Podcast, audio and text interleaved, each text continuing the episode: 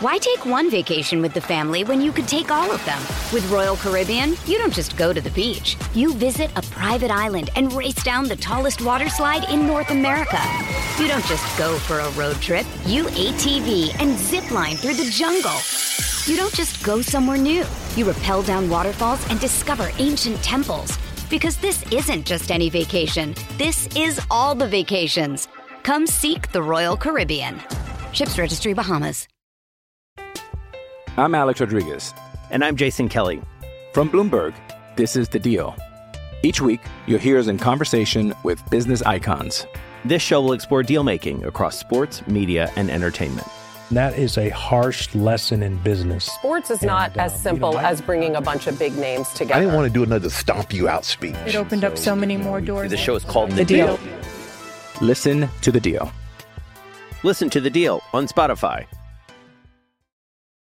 When you need mealtime inspiration, it's worth shopping Kroger, where you'll find over 30,000 mouth-watering choices that excite your inner foodie. And no matter what tasty choice you make, you'll enjoy our everyday low prices, plus extra ways to save, like digital coupons worth over $600 each week. You can also save up to $1 off per gallon at the pump with fuel points. More savings and more inspiring flavors make shopping Kroger worth it every time. Kroger, fresh for everyone. Fuel restrictions apply. Another day is here, and you're ready for it. What to wear? Check. Breakfast, lunch, and dinner? Check. Planning for what's next and how to save for it? That's where Bank of America can help. For your financial to-dos, Bank of America has experts ready to help get you closer to your goals. Get started at one of our local financial centers or 24-7 in our mobile banking app. Find a location near you at bankofamerica.com slash talk to us. What would you like the power to do? Mobile banking requires downloading the app and is only available for select devices. Message and data rates may apply. Bank of America and a member FDIC. Welcome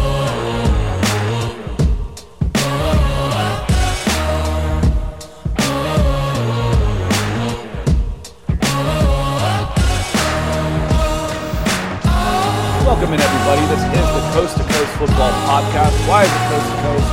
I'm Scott Kennedy. I'm in Atlanta. I your host, along with co-host Nick Kendall, who is in Seattle. So we are Coast to Coast with your football coverage. So it's bright and early in Seattle. We do this live every Friday at 9 a.m. For those of you who are NFL fans, NFL draft fans, mm-hmm. this is your show. We also do shows all week long, 9 o'clock or 9.30 on Denver Broncos and Atlanta Falcons. So make sure you're following us on the Twix at Scout out at Scout Kennedy at Nick Kendall MHH.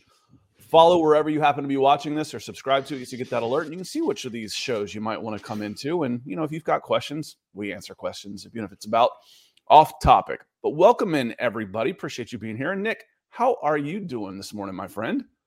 I'm doing pretty well. Uh, excited. I'm going to go off on one final uh, backpacking adventure this year, this weekend, uh, over somewhere in uh, central Washington. And that'll be a lot of fun. And yeah, excited for football. I mean, I'm still buzzing from the game last night. A lot of fun. And hoping my football teams have a better week this week uh, after a unbelievable. And both my teams are the laughing stocks of both college and NFL right now, with Iowa only getting four first downs and then uh, Denver giving up 70 points. So ready to put that week uh, behind me from my football fandom. Yeah, you sent me that graphic. So Nick went to uh, Nick went to Iowa. I went to Auburn, and they're last and second to last in in offense this year. It's like it- it's hard not to think that the revolve the world doesn't revolve around you, and all this stuff keeps happening. How can you Yeah. not say I'm I'm not a curse? I've even cursed Chelsea, who was a trophy winning machine and now can't get a goal for nothing. So you know, go Blues. Um, but it balances out. You know, my, my Braves look pretty good right now, so we'll we'll see how that we'll see how that goes. But we do go live uh, every Friday morning. Every morning we do this because we like to bring in you. We like to have your comments and have the interaction with the chat. If you are watching after the fact, leave a comment. Nick and I will come back and answer them. I'm pretty obsessive, especially on the YouTube. Facebook's a little more difficult to filter in and find the comments, but on YouTube, uh, ask anybody like John Harrell. John Harrell coming in on YouTube. He says, Good morning, guys. Happy Friday to you as well. Silas Draven, he says, Good morning, everyone. Good morning to you. John Harrell has a Falcons question. He says that Troy Andersen might not be done for the season. They said initially it was shoulder pectoral, and then they went to pectoral. If it's a torn pec, he's done. So they said they got to go in and find all of the, you know, the how, the extent of the damage, and they won't really know that until MRI slash they go in and try and repair it. So if it's a torn pectoral, he'll be out for the rest of the season. But uh, the, the the IR is just four games, so there's still hope. But when I heard Peck, I thought the worst, which is probably most of the season, John. Um, Bobby Carter says, Good morning, everybody. Let's go, Falcons. Good morning to you as well. Keith Robbins coming in on Facebook. Good morning. Winston's joining us. He's joining us on Facebook as well. And a lot of Falcons fans in the show, you know, we do Falcons Broncos every day. So they, they like to watch us uh, uh, and talk Falcons Broncos and stuff with us. But one degree of separation from the Atlanta Falcons was a team that looked pretty damn good last night. And they've looked good for the most part this season. It's the Detroit Lions. Mm-hmm. These guys are for real. They they didn't fluke their way into a victory week one against Kansas City, and they just they the Falcons played them tight, but their their offense was strangled. Falcons defense is pretty darn good, but they dominated that game in Green Bay like very few Detroit Lions teams have done in the past. I mean, yeah, what can you say? They are Ben Johnson will be a head coach somewhere next year, the offensive coordinator for the uh, the Lions. Uh, yeah, he's done doing a great job. Their offensive line is clicking, and Jared Goff is distributing the football. The defense, I mean, a year ago now, they were one of the worst defenses in football. They turned it around down the stretch uh, last year, but you know, early season they were horrible, and now they're getting after it. I mean, Aidan Hutchinson is playing great. I think that they are very happy that uh, Travon Walker, who I think it's still a little bit early to dunk on completely on on that because he's always going to be an athletic project. Uh, but he's playing really good football right now, changing the dynamic there. Their defensive line, I mean, Lee McNeil is stepping up. Uh, it's it's a good team overall, and they have as not as good a shot as anybody. But after the Eagles and the 49ers, it really could be the Lions as the next best team in the NFC. I mean, the wins they've had have been quality. And I, I would argue right now, at this moment, if they were to suit them up and play, the Lions are probably playing better football than the Eagles right now. The Eagles have been a little helter skelter, a little bit. Again, I, I, wouldn't put the Lions ahead of them just because it's a long season and, and we know, but they're playing better than the Eagles right now. They're playing about as well as anybody in the NFL. They're for real. They're they're they're legit. They they uh and the thing that you I might not have expected, Nick, is the playmaking ability on the exterior with some of those guys. We know Amon-Ra St. Brown was a good player. But here comes Josh Reynolds making diving catches. Here comes LaPorta making, you know, basketball rebounds 12 feet in the air in traffic.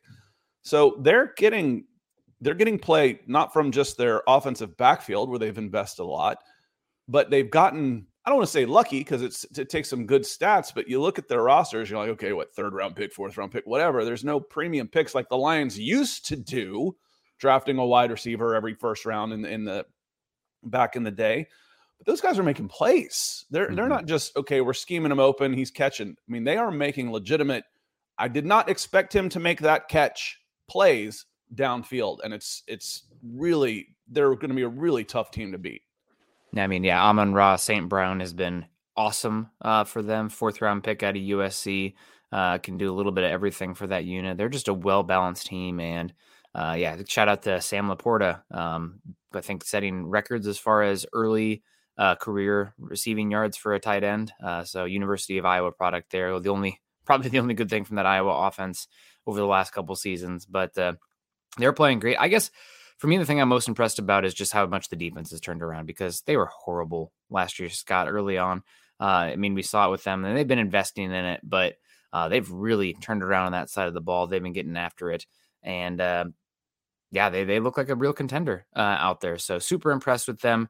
And I don't know if we're not to be fooled by him by any means, but Jared Goff is a pretty darn competent quarterback out there, and I don't think uh, him be. I mean, he's not Matt Stafford in terms of the ability and the you know the tools and everything. Uh, but you put him out there, and he can conduct an offense pretty well if the pieces are around him. And seems like the Lions have the pieces around them. And this is an offense that's without one of their most dynamic uh, playmakers as well with Jameson Williams. Um, not, we'll, we'll see what happens when he comes back. But I mean, he is a big play threat without a doubt. So, um, really good team. David Montgomery's comeback performance with the hat trick touchdowns, still working in Jahmyr Gibbs. I mean, that, I'm really fascinated to see where this Lions teams go. I know we weren't alone on this this offseason, Scott, but you and I kept talking. I mean, this Lions team, this Lions team, NFC North, I'm taking I'm taking the Lions. Uh, so a lot of fun. Uh, good team, fun to see that for them. Also, shout out to the Lions fans. Uh, I don't know if you saw them painting the stadium last night, but there was a lot of Honolulu blue in the stands out there in Green Bay. So uh, they've had a long, painful road, but they look like they're about to set up for a pretty good run here. Yeah, I, I posted a video on. Uh, if you're watching this on my my Facebook page, Scott Kennedy Sports, there's a new video on Dan Campbell talking about the win and the historic value of winning in in Lambeau in Arrowhead. And I, I put a comment underneath. I'm like, anybody other than a, a, direct rival, an NFC North team, if you're not the Packers, uh, if you're not the Vikings, if you're not the Bears, is anybody really rooting against the Lions? Do you turn on the Lions and say, "Oh man, I hate those guys"? It's like no, they they've never. If you're a fan of another team, the Lions probably have not caused you any pain in your life. Um, I think Barry Sanders and the Lions beat the Falcons in a playoff game way back when. Okay, big deal. That one doesn't even register on the pain that Atlanta Falcons fans have endured. You you want to see these guys, and you root for a blue collar guy like Dan Campbell, who's out there in old mm-hmm. school. So I'm happy for the Detroit Lions. I'm happy for their fans. I enjoy watching them play right now. And I was and I very like, happy to see Brian Branch back on the field. I thought he blew an yes. Achilles. Yeah, that's. I mean, I don't know if I'd have put him back on the field in that game. we can talk about that too, but does seem like he is going to be okay. And uh, also did want to shout out. I think there's been some discussion uh, for the just the Broncos in general, and you know what, what does a rebuild and a teardown look like? Well, the Lions have totally tore it down to the studs, and here we are three years later, and uh, they are they've really done a good job. Now, granted, they have hit on their draft classes. I mean, they really have hit on their draft classes. I mean, t- 2021 was that start of that turnaround. Penei Sewell, Levi Awuzu, uh, Alim McNeill, uh, Melifonwu, Amon-Ra St. Brown, Derrick Barnes, all guys who are playing great football right now. Uh, Aidan Hutchinson, Jameson Williams, Josh Paschal, a guy that you, if you remember, I loved a lot. Uh, you got Malcolm Rodriguez, who's been playing great football. James Houston's been great for them. And then this last draft, I mean, Gibbs, Campbell, LaPorta, Branch. We'll see what happens with Hooker, but uh, talk about turning it around. It can be done, and uh, the the Lions had a lot of premium assets, and uh, they've done a pretty good job. And they also have not spent a lot of stupid contracts. They've bought guys who are kind of under the radar, you know, mid tier free agents, and they're not killing them. If anything, they're playing well above their uh, their contracts. So shout out to the Lions, man. Good team building it goes back to the numbers and building a team. Would you rather have three guys worth six million dollars on your defense or one guy worth eighteen? Well, it depends on where he is. Yeah. um, you know, but again, you can you can get a lot better allocating your money rather instead of tying it up to you know spreading the wealth, so to speak, amongst a bunch of good talented players. We saw the the Patriots do that for years. Um, you know, where they'd have and, and they were they also got good enough where people would come in for a discount for one year to come in and play. Um, Want to say hello to some folks that have come in. Also, Rusty Moore has come in. So Jake Matthews, they restructured the contract, which was a good idea because he had the highest cap hit in the NFL on the offensive line. They freed up about seven million dollars. And Rusty says, "What is the thoughts behind freeing up seven million? Are we thinking Kirk Cousins or, uh, or Danielle Hunter?" Um, I don't, I don't see a big move coming like that this year. If if nothing else happens, you roll that over and you start shopping for a big ticket free agent edge if they're available um, for next season. But you know, if you've got the chance to, and while Jake Matthews is still playing at a high level, you can add another year and free up some space. It's when he starts to decline and that big number is on there, and you don't want him playing right now. You want Jake Matthews in the lineup, and he's actually lowering his cap number by extending it.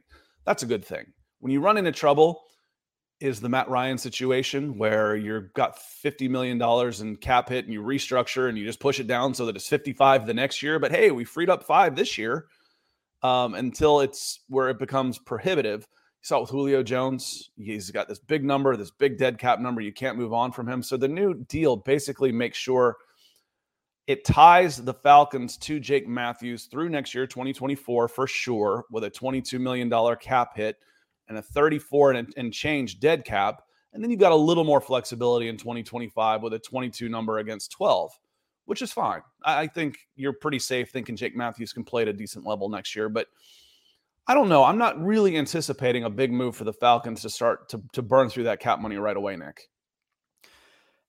I will see where they go. All right. I mean, you still have time. You it's what is it, week eight for the trade deadline. And this team, I don't think you can trade really for a quarterback that would make sense this season. That would be an off-season move, just given the complication and the song and dance that is the pass game. Uh, but a pass rusher, I mean, we've seen pass rushers traded at the deadline the last few seasons. And Danielle Hunter, if he is available, I mean, he is maybe one of the more underrated edge rushers in the NFL over the last five, six years. Uh, he's been his number. I mean, you look at the numbers, you're like, oh my God, he had that many sacks. Um, so Danielle Hunter would be interesting if the Vikings continue to fall off. I also saw a comment in here from Joe Cannon asking about Chase Young. Uh, if I were the Falcons and you're sitting there at, you know, five and two, uh, close to the deadline, and you could bring in a true uh, number one edge, uh, I think I would consider it uh, because you want to maximize that uh, Ridder contract, and maybe Ridder doesn't end up the guy, but you're not just adding, you know, Danielle Hunter and Chase Young for this year. You're adding them for, you know, the, the core of this team going forward the next three, four. And I guess Hunter being a free agent next year would be a sign and trade almost, where you're you, you take on his, but his his contract isn't that bad this year. He's only got a ten million dollar base salary. I remember his agent got clowned uh, when he signed his contract. Everybody's like, "How did this guy sign this?" So yeah, the, uh, the, the, Falcons, the Falcons could afford that right now. So the seven million again, if you if you push it into next year or you front load it some this year, you re-sign him, you restructure his contract with somebody like that. That might make sense. He turns twenty nine in a couple of weeks, so he'd play through thirty this year. If say you were to get him this year, 29 he'll be 30 and then 31 32 you've signed him to a two-year extension maybe I, think that you know that's the piece the Falcons are really missing on on on defense right now. And I won't say really missing. Their defense is pretty darn good, but you know that that outside edge. You know Arnold Ebiketie, they used a second round pick on him. He got like 11 snaps last week. They're basically playing a front four right now, and Bud Dupree's taking up that other defensive end spot. Um, let's move on a little bit. Let's say a couple more hellos. Um, it says, Great morning, Scott Nick. Good morning to you, Joe. Uh, appreciate you being here. And, and, Lance comes in. He says that Lions DL was credited for forcing 27 pressures against Green Bay. Two of the top three were former uh, Falcon John Cominsky. Yeah, not Aidan Hutchinson. Charles Hallis, um, Harris. Charles Harris. But Aidan Hutchinson, I think, has eight like the last. That's what he's averaging, you know, per per game right now. So that's that's pretty uh, that's pretty impressive. Uh, talk about Chase Young why has Chase Young underachieved to the extent that he has, Nick? What's the what's the problem with him? What I know the pedigree there. He looks good. He looks like a million dollars, but right now to me, he reminds me of Randy Gregory without the baggage. Where all this potential but none of the production. I don't know. He was kicking the crap out of the Broncos uh, when they played, so he was pretty darn good in that one. I think the ACL really did kind of set him back some.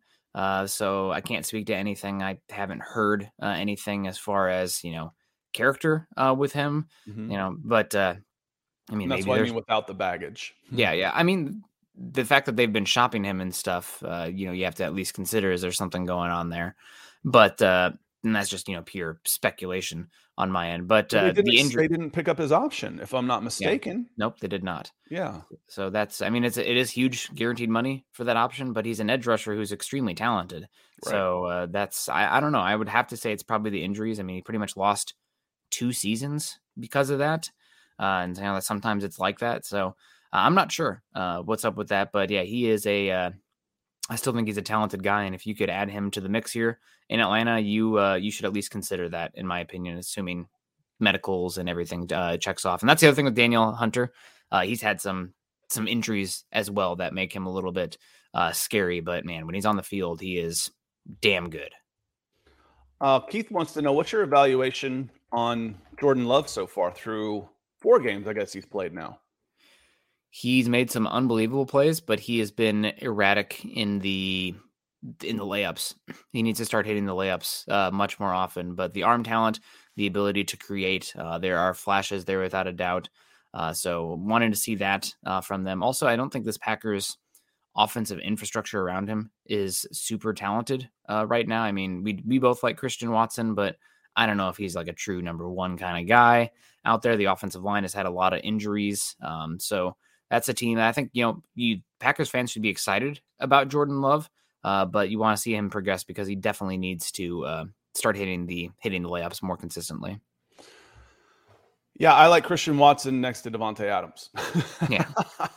I like him as a really good number two. You know, Mhm. I grew up with the, the the 49ers and the, the Cowboys dynasties. I like him, John Taylor. I like him, Alvin Harper. Uh, when we're talking about uh, Christian Watson, not Jerry Rice or Michael Irvin. Those are those are different dudes. But you know, if you had to focus on one guy, the other guy was going to kill you. And and that that's that's kind of how I feel like Christian Watson, and that's a really good second round pick wide receiver that they got there. I thought they got good value there. Uh, Jordan Love, just from seat of the pants analytics, when he drops back to pass, I think he's doing damage. I, I think he's he's going to when he gets time and he gets a clean pocket. I feel like he is going to make the other team pay. So just as untechnical as I can possibly make it, that makes me think he's a dangerous quarterback. He's he's a good quarterback. When I know there's guys that drop back, I'm like, listen, I'm not worried about this.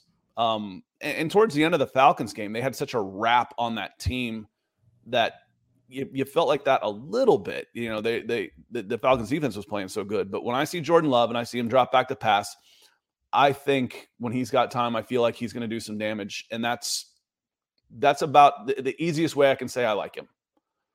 Yeah, you, Um, it looks like he's looking to hunt, right? That's something that uh, you want to look find from those quarterbacks. But I mean, I've been excited about some of their, you know, complementary pieces there in Green Bay. You know, Jayden Reed has been a good pick for them. Christian Watson has been good, like Tucker Kraft. Oh, Luke Musgrave as well. I mean, they've they've invested some, but it's a young. I mean, that's three rookies right there, and some Mhm. of their top players. Romeo Doubs has been great for them too. He might have been a seventh round pick out of Nevada, if you remember he's, him. He's not. He's a second year guy, isn't he?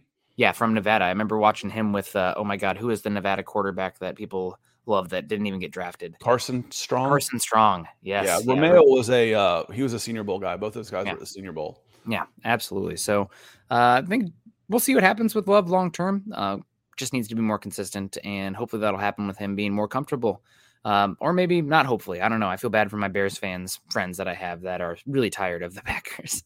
Chris, Chris Chris, Walker. says, Good morning, guys. I've tried to explain to fellow fans that Detroit is a good team and getting better. One loss isn't going to end the season. It's nice to see them finally start their act together after all these years. And, and again, there's some camaraderie between Detroit Lions and Atlanta Falcons fans. We get it. It's one of the few teams that haven't won a Super Bowl.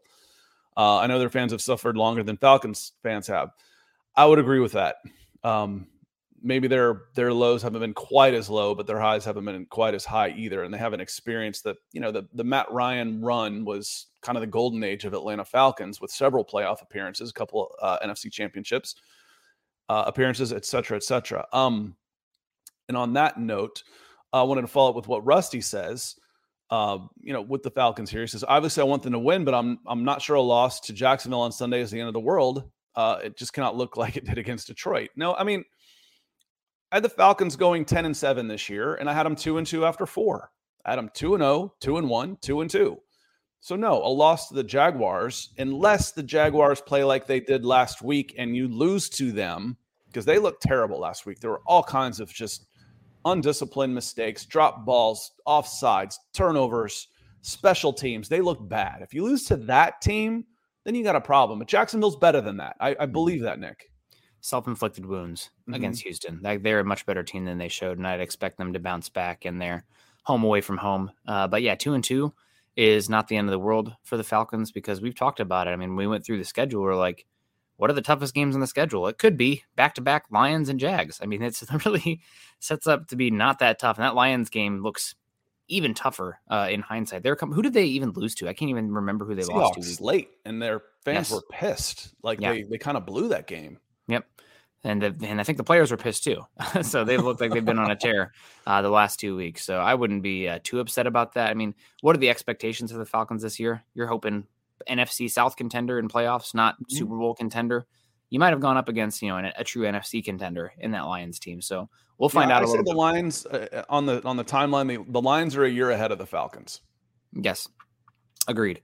I mean, just watching that Lions game, you see the difference in the uh, drop back pass game competency, which is probably the biggest takeaway in that one.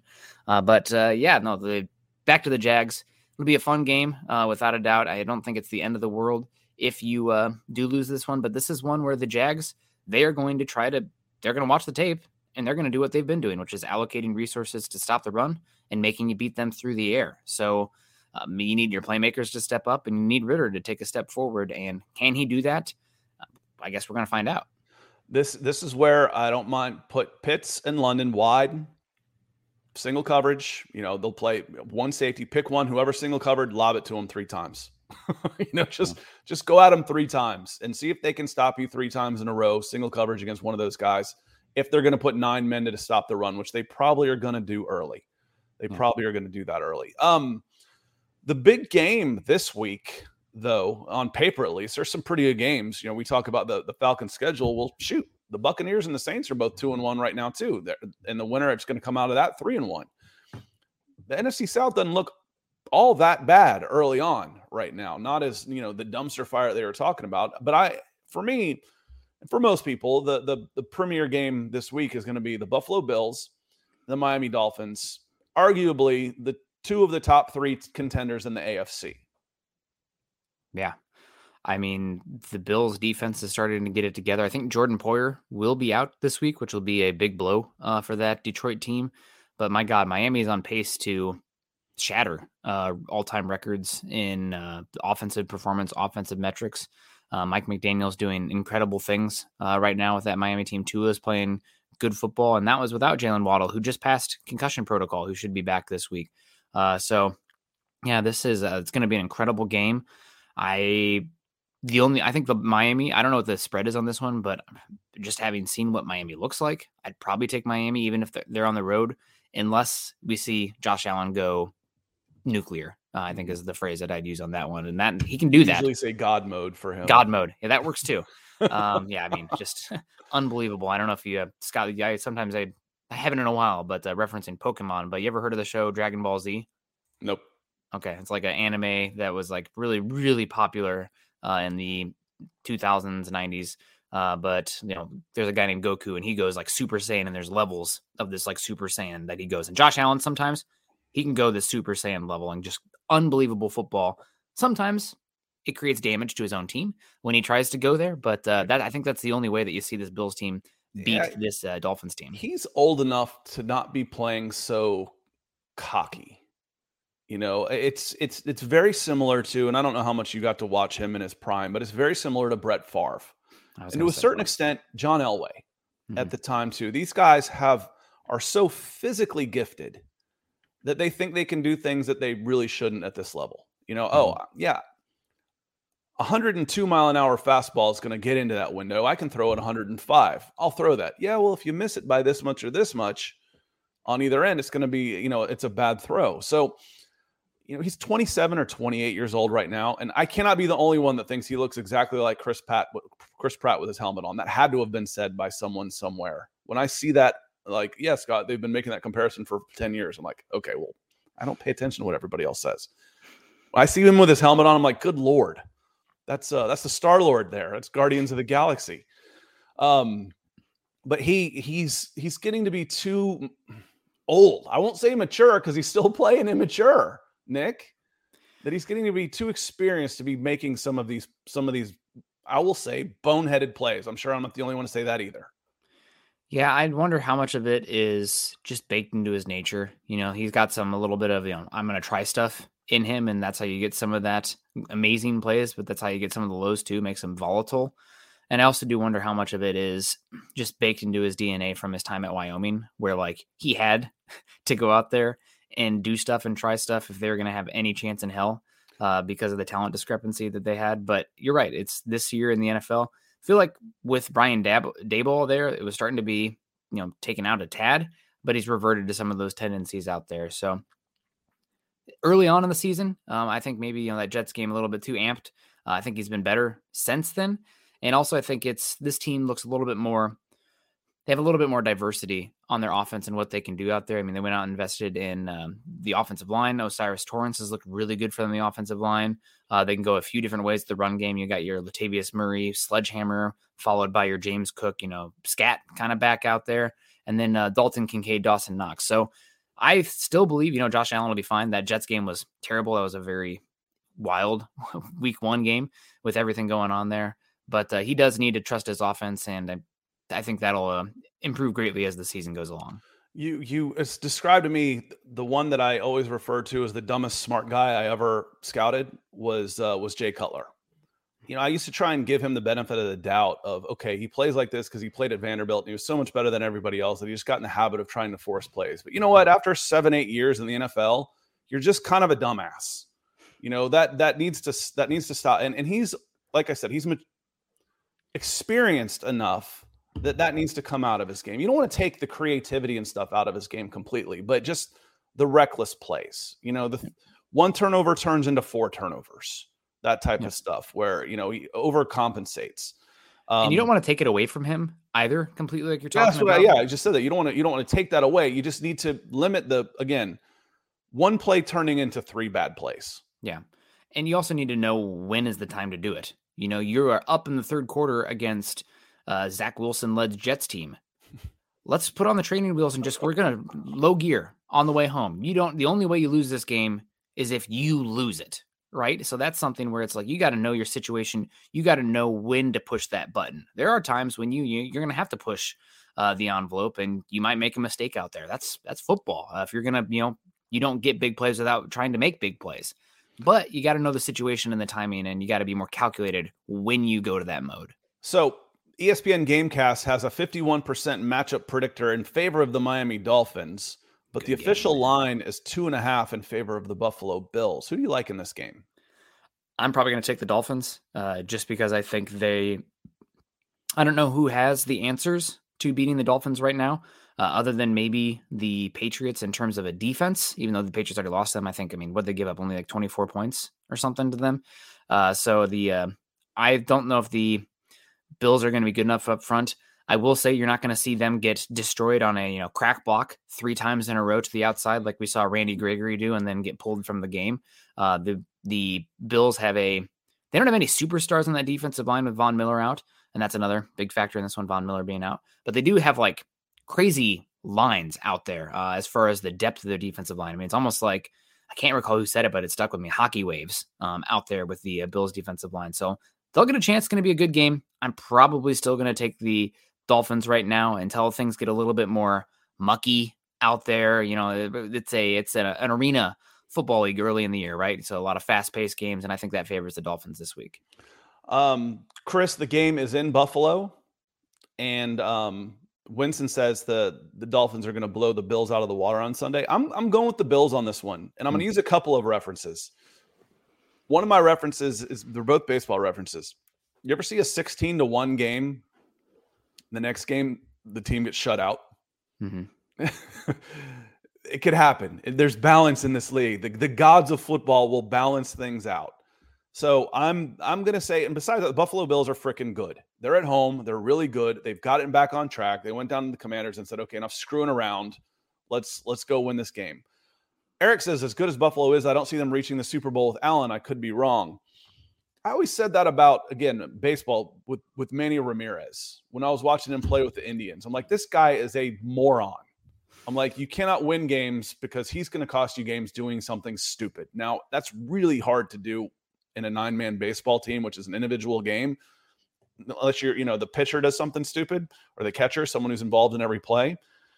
But Josh Allen might be that guy, Eric. He, might be. He might be that guy that he just he can't get it together focused enough that that mentality in order to take his team to the Super Bowl and win it. It's possible.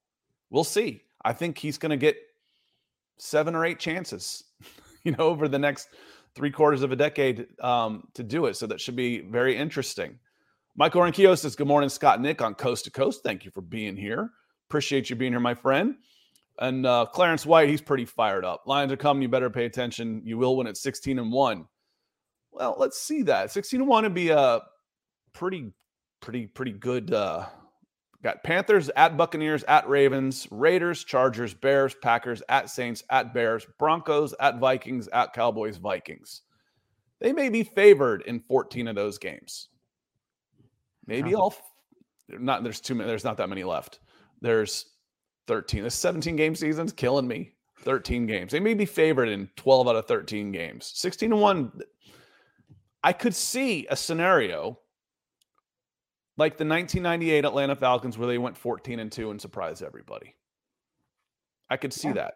They don't have the 49ers on the roster. They don't have the Eagles on the on the docket. They've already played at Kansas City and won. They've already played at Green Bay and won. We'll see. Calling your shot. I could see a 14 and 3 out of this team. It wouldn't surprise me at all. Um, let's move on as we we just spent some time on uh, on that game. The first game, well, I would say the next game up is the Falcons and Jaguars. Both teams coming off of losses. Both teams have playoff aspirations. I think Jacksonville is going to be much more desperate in this game, but the two losses should have everybody nice and focused. If both teams play like they're playing right now, Atlanta wins this game. The Jacksonville Jaguars are not playing very well. Mm-hmm. They're better than this. Can they step up in their home away from home uh, in London? I think this one's in Wembley, not Spurs Stadium. Um, and and win this game. Yeah, I, the Jacks can win this game. I mean, they have the much much better quarterback out there, and uh, there's a few things in this last game that were very fluky. I mean, Calvin Ridley messes up and drops Buffalo's a easy touchdown.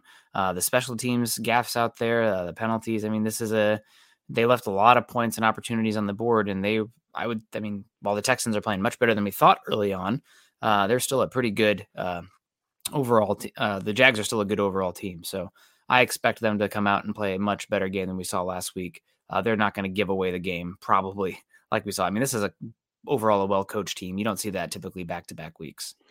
So, Clarence, appreciate you being here. You're on Atlanta Falcons fans. Um, support your team. We don't care. Like, you know, nobody's here to trash talk. You know, especially going into an Atlanta Falcons chat. There, there's not any trash talk going on, and you know, reminds me of I was talking with my one of my good friends yesterday. We both hate the Cubs for the same reason. Oh, the lovable Cubs. We came down and watched uh, the Cubs made the playoffs for the first time in like 672 years. And they came down and won a game in Atlanta. And my God, they acted like the most obnoxious New York Mets slash Yankees fans you would ever see. It's like, guys, you're the Cubs. You, you, you're the Cubs. Act like you at least thinking about like you'd want to come back. So, yes, Scott, we're I'm very impressed with... with the Detroit Lions. But hey, be a hospitable guest, be a hospitable host. That's what we try and be here. Yeah, I I agree with you there. That said, lines have been terrible forever. Just you know, take it back. We're not here to you know talk, talk trash, but enjoy your moment. Uh, hopefully, uh, hopefully the Thursday night game is not your moment though. Yeah, so 14 and, uh, 14 and 3, 15 and it's possible. This is a hell yeah. of a team. And Scott, hell I don't know if team. I've ever I don't know if I've ever agreed with you more absolutely hate the Cubs. So uh, we can move forward. Um, uh, growing up in the Midwest as a St. Louis Cardinals fan, God, I hate the Cubs. Um, but uh, yeah, uh, I think the I'm gonna stick with my guns on this one. We picked the Jags to win that early in the season. I think this is not going to be the worst thing in the world for the Falcons, but I think the Jags are going to come away with a win in a very close game, and we're going to have even more questions about uh, is Desmond Ridder the guy or not going forward, and maybe even some groundswell for uh, Heinicke. I just I I don't know. Ridder is playing pretty robotic, and I don't know if it gets better in this weird situation going over in London. You watch other quarterbacks get rid of the ball when they're under pressure, and you see where the biggest problem that Desmond Ridder's having right now. It's like pressure, sack, pressure, bad throw, pressure. There's no you put pressure on this guy and it's over. That's that's a so far that's a bad combination. Almost as bad as giving a guy time who can't make a throw like Zach Wilson. That's even worse. Next worse is not being able to do anything under pressure. Um, you know, getting fast and getting out in rollouts and operating, you know, with with in rhythm. Every perfect quarterback in the NFL should be able to do that yeah. um, at this level. Another interesting game for me, Nick. Ravens Browns 2 mm-hmm. and one, upset loss in overtime. The Ravens at home now going on the road to Cleveland, place they've had a lot of success, and two and one, two and one.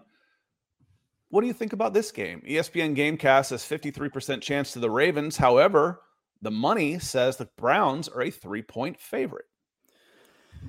The Browns defense is playing unbelievable so far this season. And the probably the move of the offseason so far, as far as coaching goes, is Stefanski bringing in Jim Schwartz, who is doing unbelievable things for that Browns defense. Uh, while Micah Parsons gets a lot of hype and credit because Cowboys and he is that good, Myles Garrett has been the best defensive player in football so far this season. I mean, they're utilizing him, and we've seen it from some teams, but the Browns have really started to do it where uh, he is being used as a pass rush weapon in different situations, and Schwartz has been doing an awesome job of isolating him over the center, uh, where he can you know pick an A gap, pick a B gap, and when you have you know good, you win on first and second downs, and you can unlock those opportunities. You can do that, and they're isolating you know Myles Garrett against a center, and that's a matchup that Garrett's going to win most of the time in one-on-one situations. So God, God, uh, God help uh, the centers. I know Tyler Linderbaum is dinged up as well for the Ravens, so that could be an interesting matchup. But I think the Browns defense is the most dominant defense in football. I mean, stats say that as well so far. They've been statement. I mean, the stats they've been unbelievable, Scott. Get that get that dog pound. I love it. Yeah. They've been good. So I think I might go with the Browns in this one. I also think it's a weird thing. I'm still watching the offense, but it's pretty obvious to me that Nick Chubb is better with a under center rushing game, but Deshaun Watson's better we're in not a, talking. Yeah, we're not talking Nick Chubb anymore, though. I- but that's what I'm saying. Um, there was a weird kind of marriage uh, that they were trying to make on offense. Now that Nick Chubb is out, I think they're going to embrace the shotgun stuff, and Watson just is much more comfortable in that. Uh, he looks night and day difference under center versus shotgun. Uh, so I think I'm going to take the Browns in this one. Ravens are a good team still, but that Browns defense is unbelievable, and I don't know if there's a single player in the NFL that is more singularly dominant than what Myles Garrett has been through three weeks. Uh, you might have convinced me because normally it's hard for me. Again, I was I was a I was born in Cleveland, a suburb uh, called Akron, uh, which is real close to Cleveland. I was born in Akron, moved down to Georgia when I was five. So a lot of family always followed the Browns. So as a, a Cleveland-born Atlanta sports fan, it's hard to find anybody more cynical than this guy. Uh, that's a lot of pain. That's a lot of pain through the years. So it's it's hard for me to ever pick the Browns against anybody, let alone the Ravens or the Steelers, who have been their tormentors forever. But I, I think you may have convinced me on this one. Um, you know, coming in, I want to say the Ravens. I just I, have got a bias towards the Ravens and Steelers because they're just they just win. Mm-hmm. They just always seem to win, but they're it can't go that way. You know, last week we said Steelers Raiders. What's the difference? Come on, Tomlin against McDaniels. I don't. That's all I need to know. I'll take the Steelers in this one. Oh, Scott, half their lines out. I don't. I don't care. The Steelers win. That's what they do.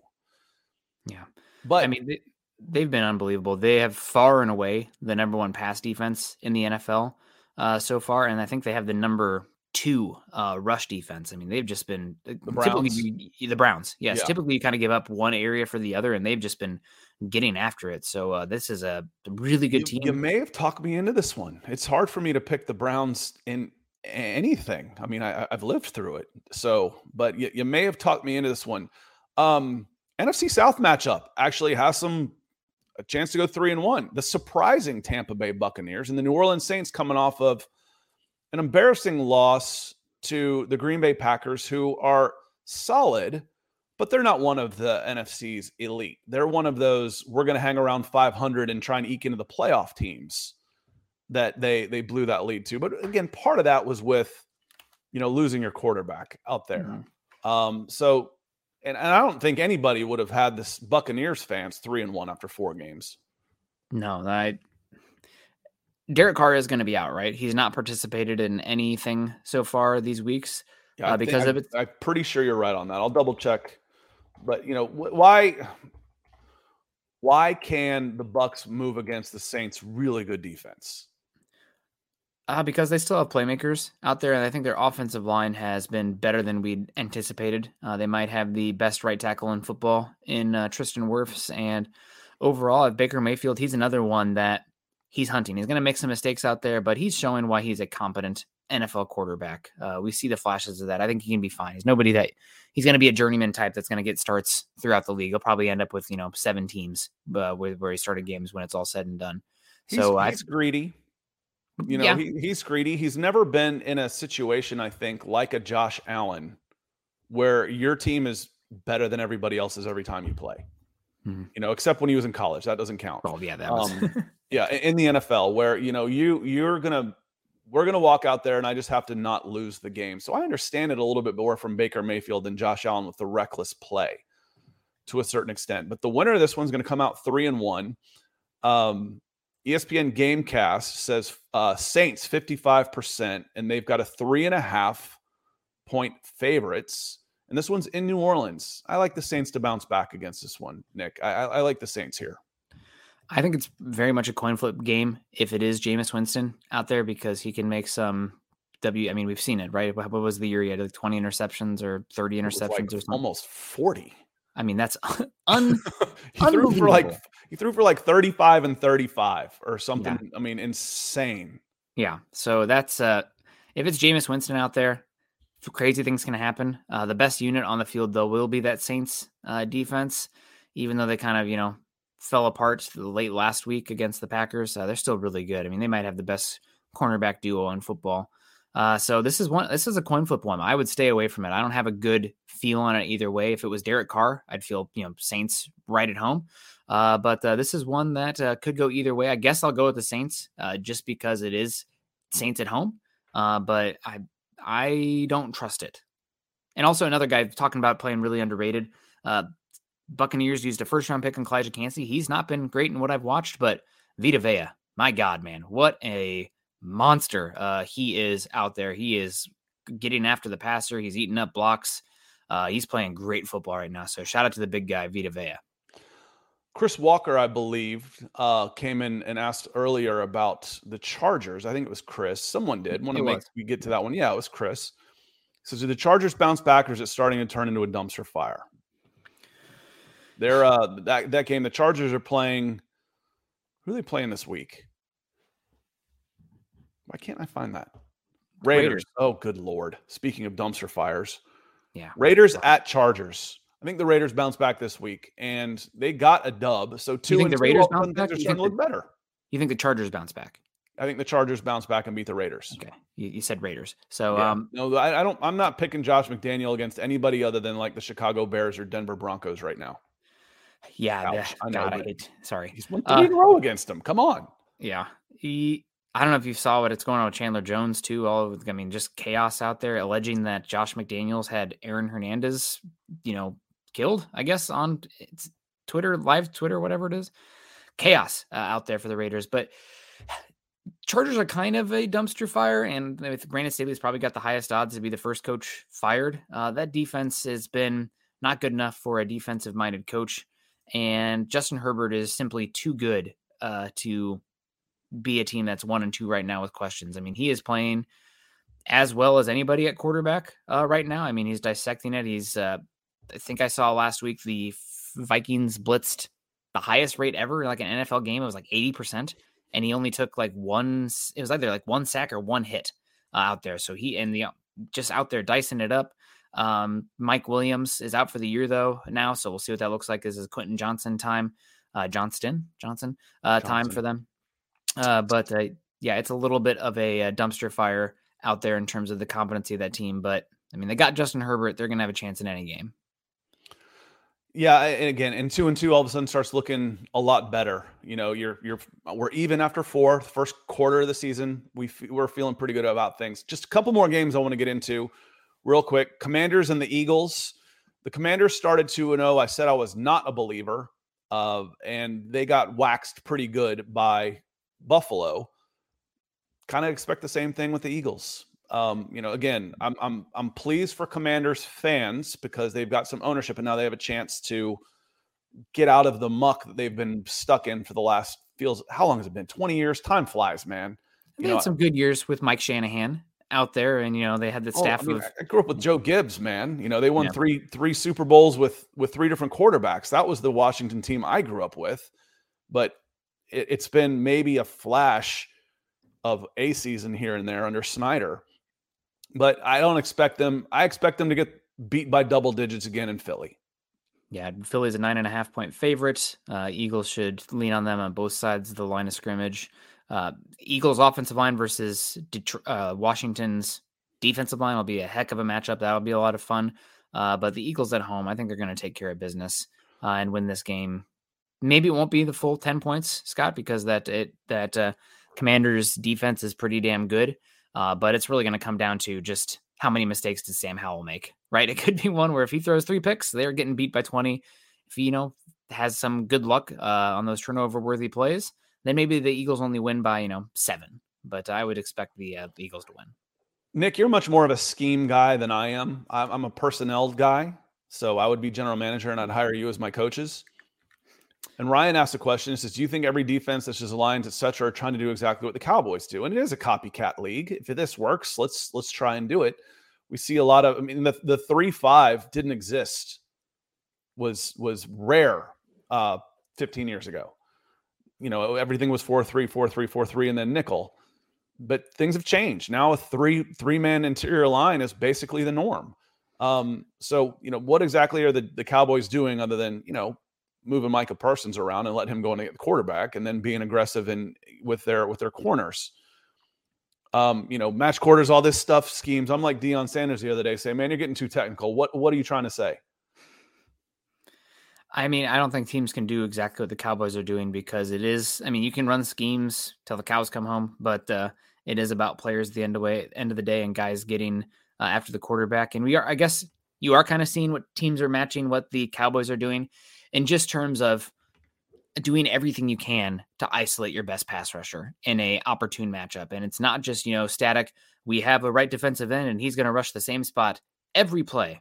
No, we're going to move him around. He's going to be uh, two point stance over a center from time to time. We're going to have him uh, drop back every once in a while too, because you're going to totally uh, collapse the pocket to where he's at. And oh, he drops back. Well, now what do we do?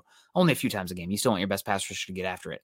Uh, but uh, I think as far as what the Cowboys have done to try to maximize and isolate and play matchup with the pass rush, other teams are going to start uh, doing that when you have that guy. I think the Raiders have tried doing that as well uh, with Maxx Crosby, and Maxx Crosby is a great pass rusher, but it's not the same out there. You need like a special kind of guy out there. Myles Garrett fits that. Uh, Micah Parsons fit that. You know, like a true alien out there. So uh, teams can try to ma- uh, mimic it, but you got to have the guys to do that. Those guys are harder to find than quarterbacks these days. True freaks. You know, I mean, it's yeah. it's harder to find a guy who's 250 pounds with a sub four shuttle you know, mm-hmm. than it is finding a guy with a 95 mile an hour fastball these days. Mm-hmm. Um, two more games I want to get to, then we're going to get out of here.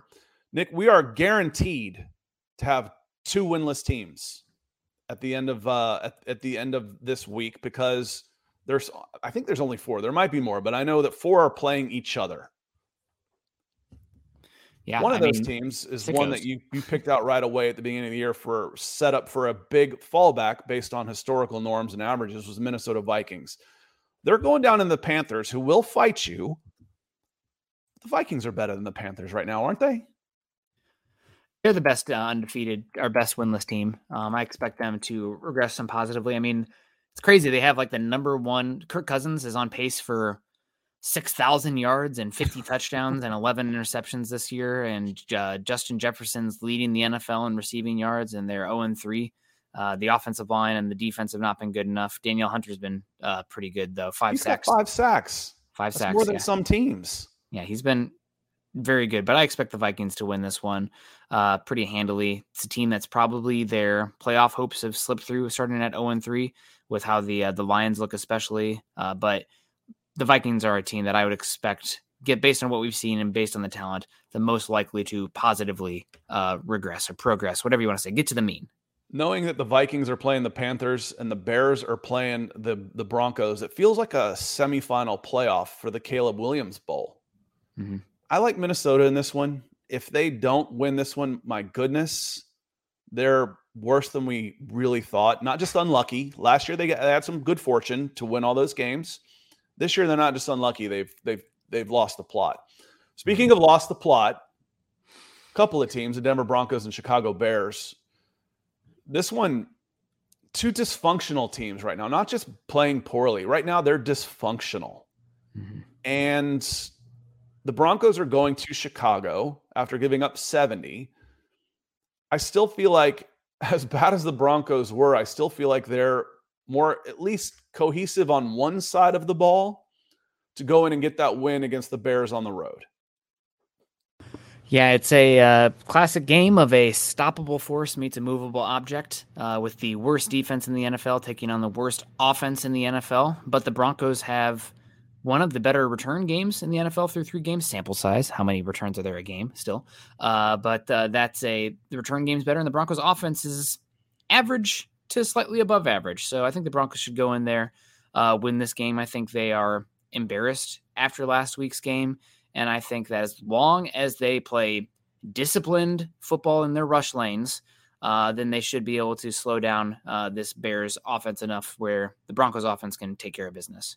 Yeah, but, if uh, they don't tackle any better than they did against the Miami Dolphins, Justin Fields is going to run for 200 yards and two touchdowns. That might be enough to win the game. You want to go back to the cliches, running game, stop the run, turnovers, et cetera, et cetera. But for me, this one comes down to basically who still wants to play football this year. Because I'm not sure the Bears do. I, I feel like they've already kind of mailed it in on this coaching staff right now. And I'm not sure that the Bears really want to play for this this this guy anymore. And the Broncos, on the other hand, the defense quit last week, but that may have been a TKO. You know, they, they got knocked out standing eight. Dude, just throw in the towel already. Yeah. throw in the damn towel. Throw in the towel. yeah, I think the Broncos will show up and play, and they're a better team right now, which isn't saying much. We're talking about the two worst teams in football right now, statistically and stylistically and the eye test. I think the Broncos have to win this one, man.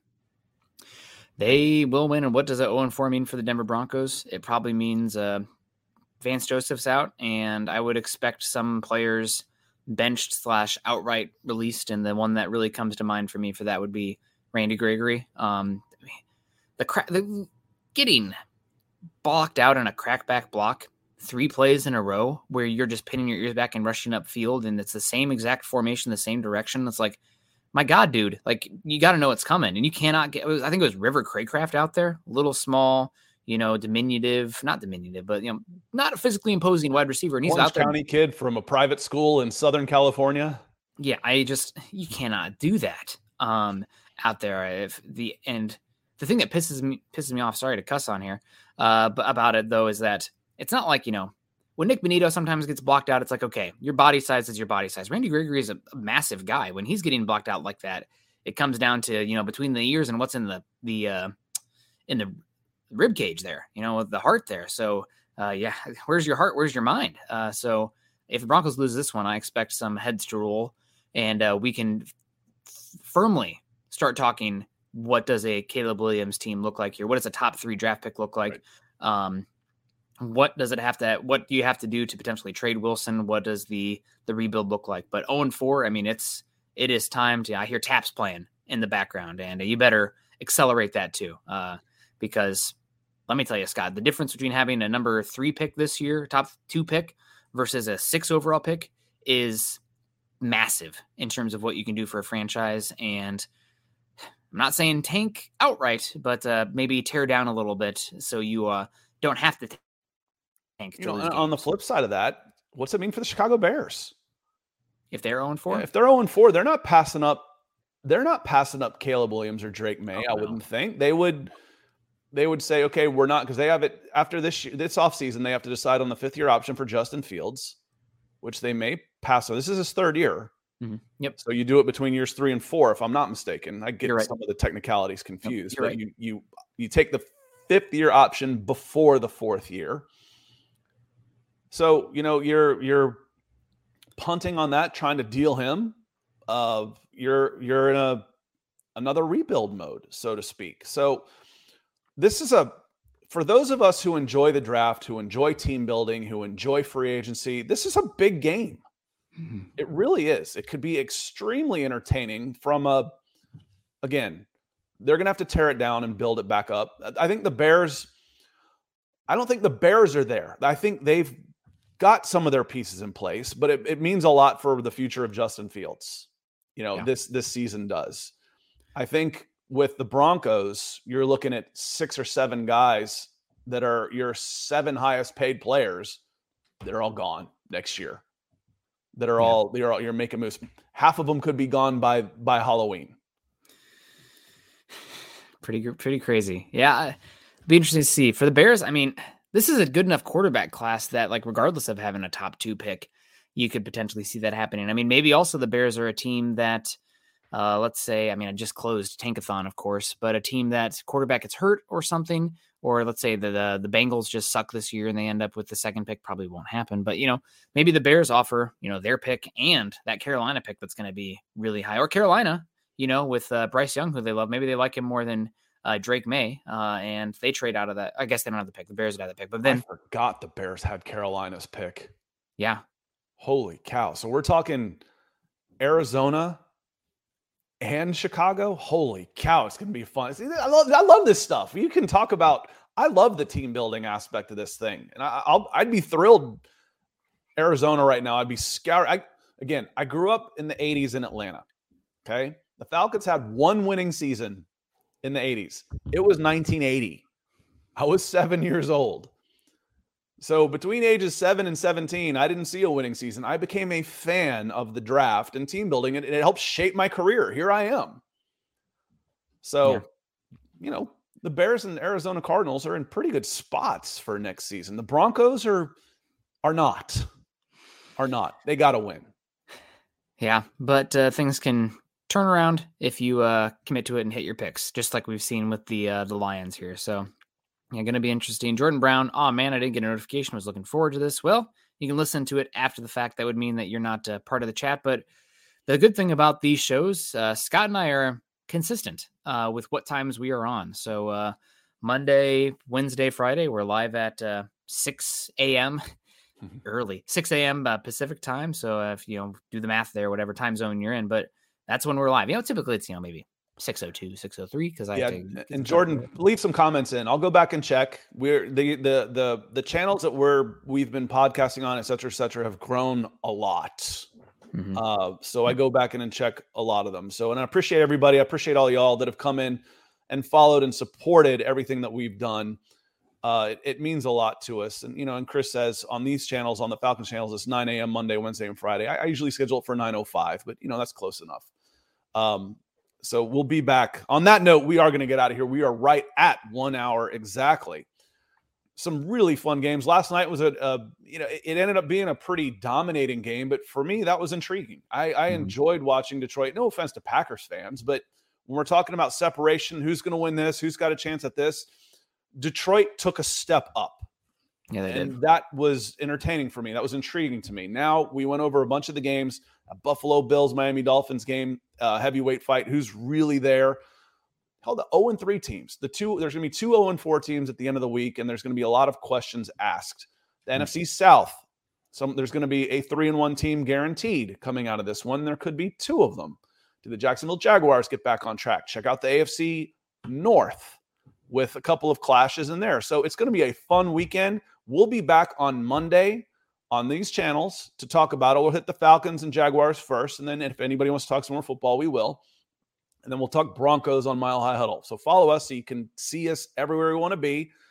Uh, and on that note, we're going to get out of here. Appreciate everybody being here. And Nick, do you have any final thoughts? Uh, no, no real final thoughts. Uh, going to be interesting to follow this week. Uh, excited to see what happens with that uh, Bills Dolphins game, and uh, the Lions look for real. Uh, it's going to be fun to follow them this year. Uh, I do want to ask you right now. don't want to use the phrase "gun to your head," but you know, if I had to put, if I pressed you on it, the winner of the NFC will be who? Eagles. Eagles. Okay, I've I'm probably gonna go 49ers. Mm-hmm. I'm gonna I'm gonna stick with the Eagles. Okay. Um, I just think they have a little more depth. I like their playmakers. I like Jalen Hurts a little bit better than Purdy right now. Um, Purdy, which is, just for me, it's just going to have to prove it. It's it's one of those. I'm I'm almost always going to go if it's if I feel pretty even. I'm going to go with who's done it before, and the home team on that one. So it, it could come down to come down to that. But it wouldn't surprise me if one of those teams got knocked off on the way to the NFC Championship game by the Detroit Lions.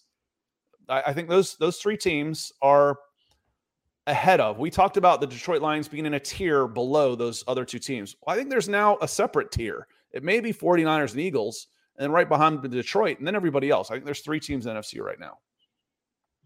Yeah, um, pretty awesome to see the Lions in that uh, that discussion as well. So, and you can answer these uh, questions about the. Uh, yeah, Winston. So, what's the name of the YouTube channel? It's just youtube.com/slash Scott Kennedy.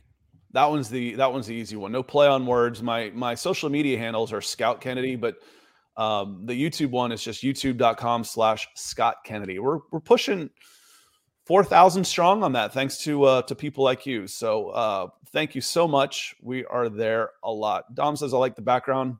Uh, me too. That's actually a digital representation of the draft in Kansas City. So I don't own the rights to this. If somebody has any plane, hit me up. I'll change it. But uh, I think people like us promoting the NFL draft as well. So on that note, we're going to get out of here.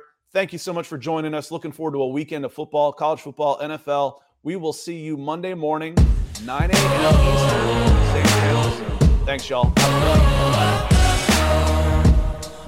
Why take one vacation with the family when you could take all of them? With Royal Caribbean, you don't just go to the beach. You visit a private island and race down the tallest water slide in North America. You don't just go for a road trip. You ATV and zip line through the jungle. You don't just go somewhere new. You rappel down waterfalls and discover ancient temples. Because this isn't just any vacation. This is all the vacations. Come seek the Royal Caribbean. Ships Registry Bahamas. I'm Alex Rodriguez. And I'm Jason Kelly. From Bloomberg, this is The Deal. Each week, you'll hear us in conversation with business icons. This show will explore deal making across sports, media, and entertainment. That is a harsh lesson in business. Sports is not And, uh, as simple you know, I- as bringing a bunch of big names together. I didn't want to do another stomp you out speech. It opened up so many more doors. The show is called The Deal. Listen to The Deal. Listen to The Deal on Spotify,